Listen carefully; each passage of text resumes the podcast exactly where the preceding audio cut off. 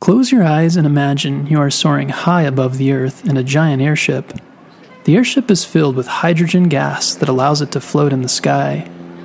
You're inside the cabin of the airship with the other passengers who excitedly look at the surrounding clouds and land far below. You see mountains and villages, and from above, everything looks very small. Inside the airship, you have a bedroom, a dining room, and a common area where other passengers can gather, eat snacks, and enjoy the voyage. Suddenly, the airship starts to descend, and everyone goes to the windows to watch as you move closer to the ground. Below is a crowd of news reporters waiting to interview you about the amazing flight in the airship. The airship came to be known as the Zeppelin after its creator, Count Ferdinand von Zeppelin. Ferdinand von Zeppelin was born in Germany in 1838. His family was very wealthy, so Ferdinand was able to attend a very good university and eventually joined the military, where he served for many years. While serving in the military, Ferdinand traveled to America and was part of the American Civil War. There he met a balloonist, someone who flew hot air balloons, who took him on a balloon flight. Ferdinand was amazed that using a balloon someone could soar through the sky. This flight got him thinking about other ways he could use these technologies himself. In 1874, Ferdinand came up with the idea to build a large, rigid body airship with gas bags inside to make it float in the air.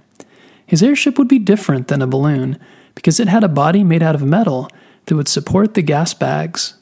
This would allow it to be much larger than a hot air balloon. Ferdinand retired from the army and put all his time and effort into building his airship. He hired an engineer to design it. They ran into many problems, but Ferdinand kept trying because he was determined to complete the airship he dreamed of. When they were finished designing the airship, it had a 420 foot metal body made of aluminum. The long tube shaped body was covered with fabric, holding the bags of hydrogen gas inside.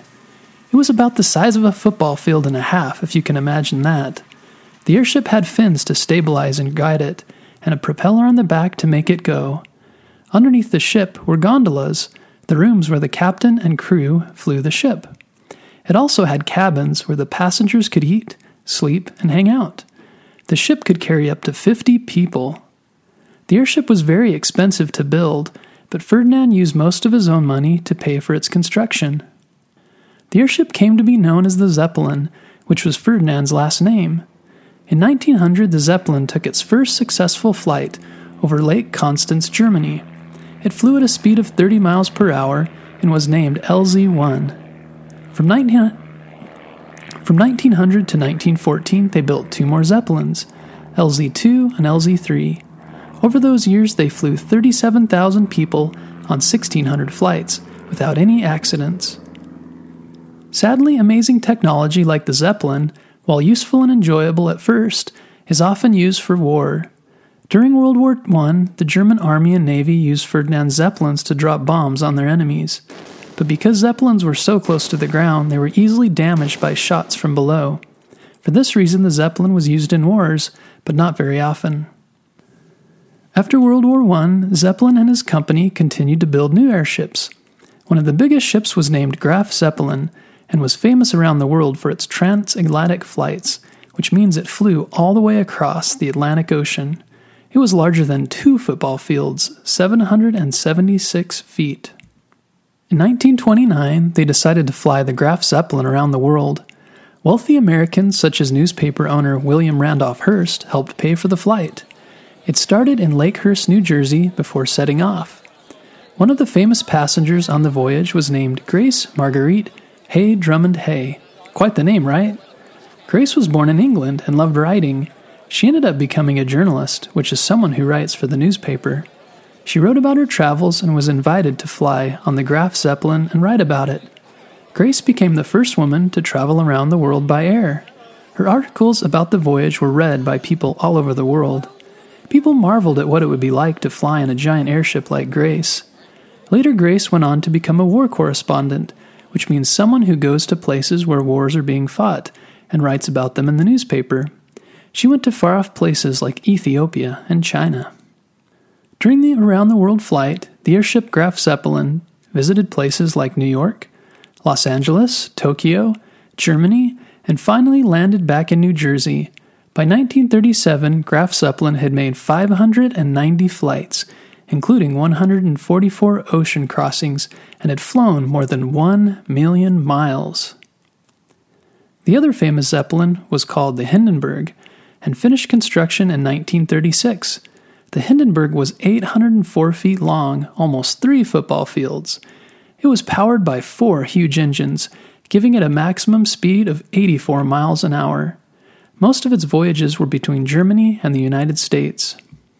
In 1937, while the Hindenburg was landing in Lakehurst, New Jersey, its gas bags caught fire and the Zeppelin crashed to the ground.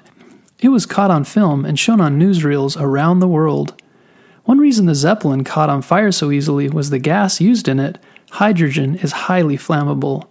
Sadly, the Hindenburg's crash led to the end of an era of giant airships. For many years, giant airships like the Zeppelins were no longer made. They became a thing of fantasy, and often you'll see them in movies or read about them in books, because they were such an amazing sight to behold. Many books imagined a world where people kept building Zeppelins, and they only became larger and more popular. If you've ever heard of steampunk, many steampunk books and movies include gigantic zeppelins as a common form of transportation. More recently, a company called Zeppelin Luftschiffstechnik built a modern version of the airship called the NT airships, or New Technology Airships. These zeppelins are smaller, but built of safer materials and use an inert helium gas, so less likely to be damaged like the Hindenburg. The new zeppelins are used for things like tourism and for taking photos from the air. Often they have a brand name of a company on the side for advertising. Do you like to write like Grace Drummond Hay? She toured all over the world writing about new places and events. Her interest started small, then grew as she practiced and practiced. What's something you would like to write about? If you could design your own airship, what would it look like? Would it use gases to float in the air? Would it have wings? Would it fly fast like a jet? Or be slow and used for tourism like a zeppelin?